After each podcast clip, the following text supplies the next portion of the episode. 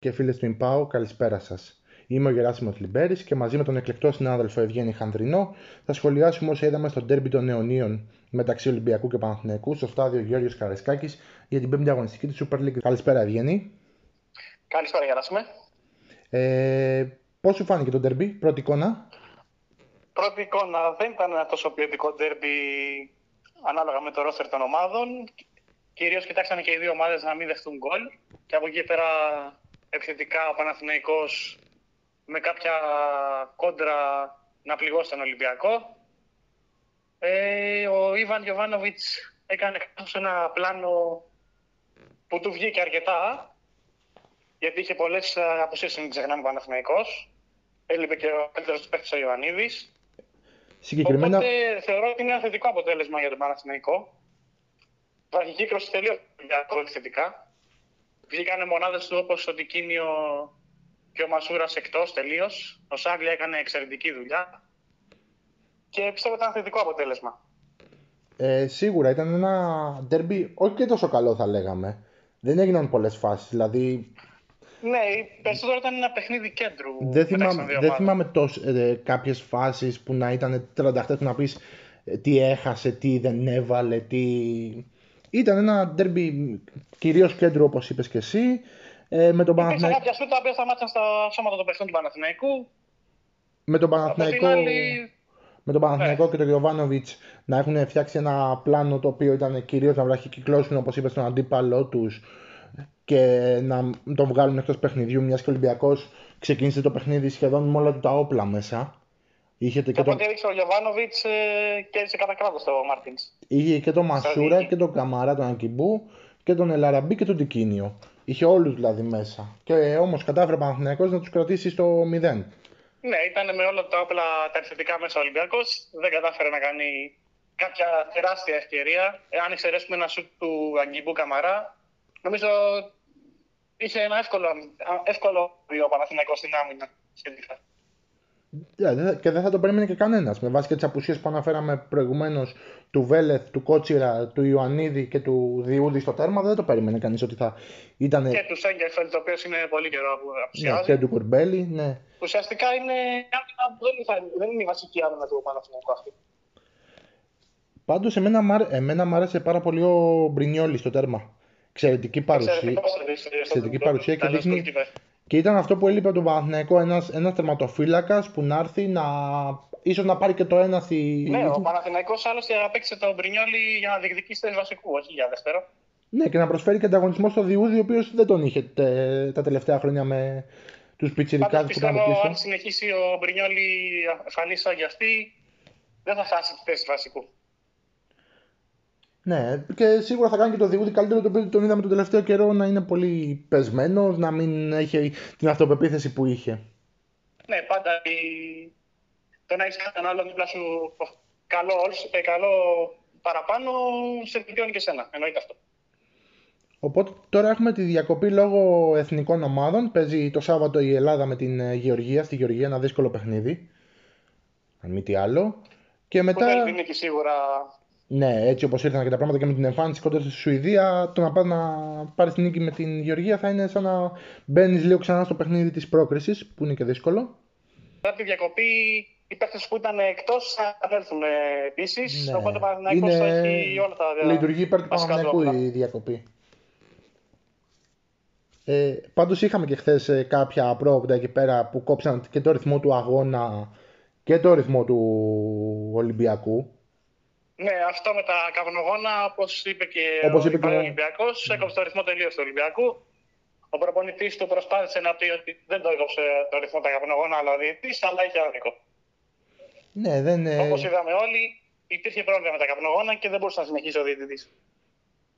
Πιστεύω ότι αυτό κάνει κακό πολύ στις ομάδες. Το να διακόπτεται ένα παιχνίδι για τόσο μεγάλο χρονικό διάστημα δεν λειτουργεί υπέρ των ομάδων καθόλου ναι, χάνουν τη φόρμα τους μέσα στον αγωνιστικό χώρο και το ρυθμό που έχουν. Είναι εκτός ρυθμού μετά. Πάντως και ο Μαρτίν όντως προσπάθησε να κρύψει πολλά πράγματα από τα δικά του και κυρίως τα λάθη. Έτσι πιστεύω εγώ. Ε, από το να τα ρίξει κάπου αλλού. Γιατί Σίγουρα, όντως... ο Μαρτίν είναι η δεύτερη φορά που δεν παίρνει αποτέλεσμα με το συγκεκριμένο σύστημα που έπαιξε. Με δύο επιθετικούς. Ναι, Ήταν το... και το πρώτο 0-0 με τον Ατρόμητο στην πρώτη αγωνιστική. Ναι, και δεν, δεν καταλαβαίνω γιατί άργησε να κάνει τόσο πολλές αλλαγές. Βέβαια είναι δικά του θέματα αυτά. αλλά δεν καταλαβαίνω γιατί άργησε να κάνει τόσο πολύ την πρώτη αλλαγή στο 80. Την έκανε, αν δεν κάνω λάθος. Ναι, ναι, στο 20 λεπτό. Και δηλαδή... Ίσως του άρεσε αυτό που έβλεπε από τους υπόλοιπους παίχτες που είχε μέσα και θεωρούσε ότι ο Ολυμπιακός σκοράρει. Και δεν θέλει να αλλάξει κάτι. Οπότε πλέον μετά και τη διακοπή, για να πάμε τώρα και στα πιο τέτοιο, ε, ο Παναθηναϊκός ε, υποδέχεται τον Ιωνικό. Στη... Ναι, ο Παναθηναϊκός υποδέχεται τον Ιωνικό στη Λεωφόρο. Να θυμίσουμε ότι ο Παναθηναϊκός στη βαθμολογία αυτή τη στιγμή είναι στην, πέμπτη, στην έκτη θέση με 7 βαθμούς σε 5 παιχνίδια. Από πάνω Πιστεύω είναι... ότι αν δείξει ανάλογη εικόνα με το παιχνίδι με, με το Βόλο, θα έχει ένα εύκολο απόγευμα ο Παναθηναϊκός απέναντι στον Ιωνικό. Βέβαια για τον Παναθηναϊκό ακόμα δεν έχουν τελειώσει τα δύσκολα. Γιατί μετά τον Ιωνικό πάει στην Τρίπολη, μετά υποδέχεται τον Όφη. Και, μετά, παίζει, και μετά παίζει με το, και μετά παίζει με τον Μπάουκ στη Λεωφόρο. Ωστόσο, έχει, από ό,τι έχει αποδείξει φέτος, ε, επιθετικά τουλάχιστον είναι πολύ πιο δυνατός. Σκοράρει με μεγαλύτερη ευκολία. Πιστεύω ότι αν ξεχωρίσουμε δύο ομάδες, τρεις, ο Παναθηναϊκός μέσα στην τετράδα είναι. Δηλαδή, ναι, εννοείται αυτό, φυσικά. Δηλαδή, αν ξεχωρίσει αυτή τη στιγμή τον Μπάουκ που είναι πρώτος, τον Ολυμπιακό που, OK, είναι Ολυμπιακός και θα μπει, δεν, δεν θα είμαι τέτοιο. Την ΑΕΚ που επίσης μ' αρέσει μπροστά, πίσω δεν μ' αρέσει. Ο Παναθηναϊκός μετά την τέταρτη θέση πιστεύω αν συνεχίσει και δείξει αυτό το πρόσωπο έχει όλα τα προσόντα να φτάσει και να βγει στην Ευρώπη. Ναι, φυσικά. Που είναι, που είναι μπορεί να κυνηγήσει και την ΑΕΚ ακόμα. Μπορεί και παραπάνω να κυνηγήσει. Κανείς δεν ξέρει πώς θα εξελιχθεί το πρωτάθλημα. Φτάνει να είναι. Φτάνει Ανάλογα με τη φόρμα που και το ρυθμό που θα έχουν οι ομάδες. Φτάνει να είναι... ότι ο Ολυμπιακός και ο Πάοκ έχουν και ευρωπαϊκά παιχνίδια, κάτι που είναι επιβάρυνση για τους παίχτες του Ολυμπιακού και του ΠΑΟΚ. Ναι. Φτάνει να είναι ο συγκεκριμένος Παναθηναϊκός που είδαμε χθες, που είδαμε με το Βόλο, που είδαμε και στην Πρεμιέρα. Μην είναι ο Παναθηναϊκός των Ιωαννίνων και του Θεσσαλονίκης που τρώει ένα γκολ. Ακριβώς. Ο Παναθηναϊκός με το Βόλο έκανε εξαιρετική εμφάνιση. Ειδικά επιθετικά ήταν φωτιά μπροστά. Και αν συνεχίσει με αυτό το ρυθμό και παίξεις και με τον Ιωνικό ακριβώς έτσι επιθετικά, πιστεύω θα έχει εύκολα απόγευμα. Απλά το θέμα μου εμένα είναι ότι με τον ε, Βόλο προηγήθηκε, με τον, με τον Απόλλωνα στην Πρεμιέρα προηγήθηκε. Ε, οπότε δεν χρειάστηκε να κυνηγήσει κάτι. Εκεί που φοβάμαι πλέον και θέλω να το δω πώς θα αντιδράσει σε αυτό είναι να βρεθεί πίσω στο σκορ και να πρέπει να αναπτύξει παιχνίδι. Με τον Ολυμπιακό έχει μια τακτική η οποία του ήταν περιμένω τον αντίπαλο να κάνει την κίνησή του. Αν μου βρεθεί μια κόντρα θα βάλω ένα γκολ, λες θα πάρω το βαθμό, θα είμαι καλά.